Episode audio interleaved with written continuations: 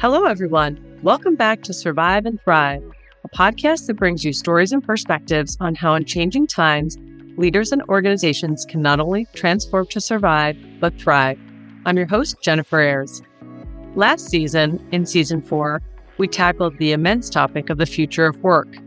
And this season, we're going to be tackling some abstract concepts such as culture reimagined to find tangible concepts, solutions, and practices, and talk about the importance of culture and why a thriving culture is so essential for the future of business.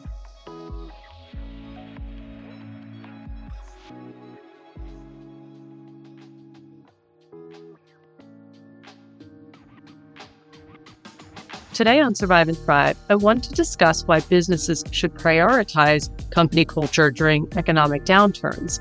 This may not be evident, but we'll get into why it's important in a moment.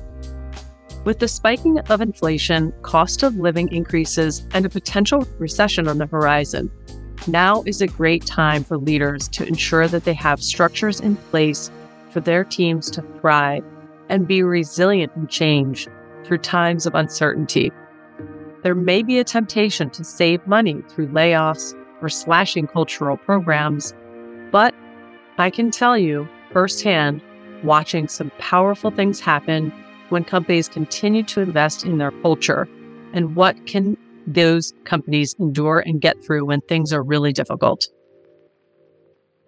In times of unpredictability, it's more important than ever to maintain a healthy and inclusive work environment full of resources and support. According to Skillsoft, during the early days of the pandemic, Target increased their employees' hourly pay, expanded paid sick leave, and gave high risk employees 30 mm-hmm. days of paid time off. And instead of struggling, Target saw that their store sales increased by 20.5%. Digital sales increased by 118%, and same day pickup and shipping services increased by 235%. Despite the economic challenges and anxieties of this time, Target worked to ensure that their employees were taken care of, which ultimately did not hinder their financial success. Instead, Target reaped some significant rewards. We do not have to forego the happiness and health of our employees to keep our businesses afloat during difficult times. Instead, we should work with our employees to help solve the obstacles that may come our way during times of economic downturn and uncertainty. With all this in mind, I will explain why company culture is key to surviving an economic downturn while laying the groundwork for a lasting foundation. Even during the most stable times, employees need to feel engaged and productive. As we've discussed in season five, episode two, when leaders facilitate a positive work culture, employees are more grateful for their jobs, more motivated to work, and more likely to stay at their company. A recession is no different. Employees still need to manage their employees' well being and ensure that they are taken care of and their families are taken care of. So, employers still need to make sure that their employees are being well cared for, and have the capacity and desire to remain productive. In some ways, productivity is even more critical during a recession, as everyone needs to come together to maintain a company's success. Many hurdles may come your company's way, but when you have dedicated and loyal team members, they will help you weather the storm with all sorts of solutions to come through that storm when you make the investment in them first. However, if your employees are scared and anxious, they really struggle to be collaborative and innovative during those times. According to the American Institute of Stress, one in five employees quit their job due to stress. When workers feel anxious at work, absentees increase and productivity decreases, which hurts the company morale as well as the company in general and other team members. According to employee recognition platform Kudos, a study from the 2008 recession revealed that 55% of employees admitted that their work became more stressful during that time. Due to the state of the world, this was particularly understandable. However, with many workers witnessing mass layoffs and fearing unemployment, it was up to the employers to boost morale. To counter workplace anxieties, leaders can ensure employees still feel valued for their work. Giving a compliment is free of cost, which comes in handy during a recession and demonstrates appreciation of your staff's hard work. So you don't have to make significant investments just to keep people's morale boosted during times of uncertainty. A study by Biomed Research International shows that when employees feel recognized for their efforts, stress lowers by 22.1%. If you continually show your employees that you appreciate them, there'll be more stability throughout the office, giving them the motivation to perform well and stay. Of course, you cannot always predict if you will have to make some layoffs during a recession. No employer wants to make that decision, but communicating to your team, you will see them and care about them, and they will do what they can to stay involved and keep the company going.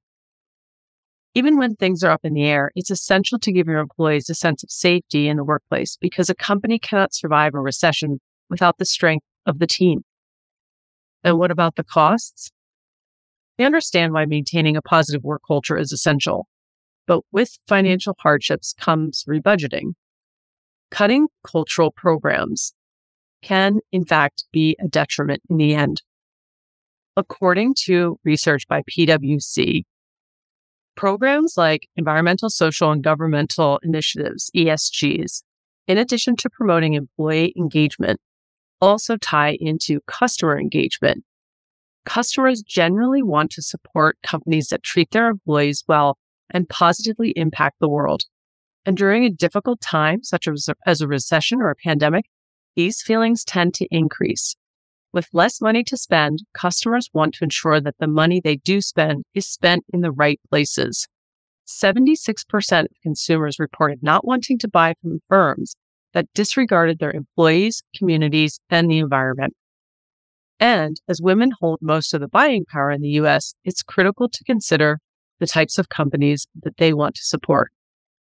According to Boston Consulting Group, 93% of women reported having control over their household purchases and Gen Z and millennial women are now the largest part of this demographic. A study conducted by the Harris Poll found that 78% of Gen Z women stopped buying from brands that demonstrated poor labor practices, racial discrimination, and a lack of sustainable products. A Merkle report found that millennial women tended to be purpose driven consumers, generally speaking, with 57% admitting that a brand's value have affected their purchasing decisions based on some of the ethical and moral practices of that organization. The younger generations of women are now becoming the majority of the consumer market, and ethical standards and practices are key to the business's success. Just like retaining talented and productive employees is vital during a recession, it's essential that you ensure to have a loyal customer base. Otherwise, everyone's hard work can feel meaningless. Similar to ESGs, it may seem necessary to cut diversity and inclusion initiatives as well. However, this can actually negatively impact your company financially. According to LinkedIn, the S&P 500 experienced a 35% decline in stock performance between 2007 and 2009. However, companies that maintained a positive cultural investment experience for their companies saw a substantive 14.4% growth. In general, inclusive companies are twice as likely to exceed financial goals, three times more likely to be high performing, six times likelier to increase innovation, and eight times likelier to achieve better outcomes. These programs can help your company survive an economic downturn and ultimately thrive through some economic downturns. So cutting these initiatives might seem like a short term money fix when their times of budgeting is tight, but it can have long term consequences and have the reverse effect that you anticipated. So let's take a closer look on how preserving culture worked for other companies. So CHG Healthcare shared with recruiter.com how they dealt with the 2008 recession. Like all companies during this time, CHG faced a lot of uncertainty and had to make difficult decisions. However, they understood that putting their people first was the best course of action. They went to their employees for suggestions, and through working together, they uncovered over 2.5 million in cost savings. In 2008, they also managed to increase profits, though modestly. They did not have to make any layoffs during that year to achieve this goal, though they did use some attrition to lessen their staff. They worked to save jobs and proved that the company culture was, if not recession proof, at least recession resistant. According to CS, CHG, transparency was critical to achieving this collaborative environment. They were honest with their employees about their company's financials and trusted that as a team, they could find the solution. Leaders encouraged the 1,440 person staff to brainstorm and take action. More than 1,500 ideas were submitted, and many employees offered to take the salary and benefits reduction if it meant other people did not have to lose their jobs.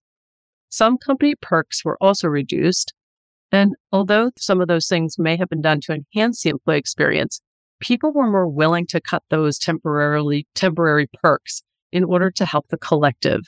They cared about the success of the company. Something that CHG refused to cut, though, was training. Even if actual training programs had to be stalled, leaders understood the need for mentorship, coaching, and skill building. They made sure that their employees could still grow during this time and work towards their career goals. Ultimately, this company used a culture of trust, honesty, and encouragement to maintain a healthy work environment. Some things had to change, and no matter what, some stress was inevitable, but everyone came together like a team. Change is constant, challenges may come and go, but when you value your employees, a foundation will be built that will last through good times and bad. Some other things to refer to where there have been phenomenal successes when leaders have put their organization first and the wellness of their people. The essence of this is actually captured in Hubert Joly's book, The Heart of Business. He is the former CEO of Best Buy, and he is known as the orchestrator of the retail's spectacular turnaround. And he unveils his personal playbook for achieving these extraordinary results in this book. And one of the things he emphasizes first during the recession was focusing on the people. I highly recommend taking a read of this book to experience what those employees went through while working under the CEO, Hubert Joly.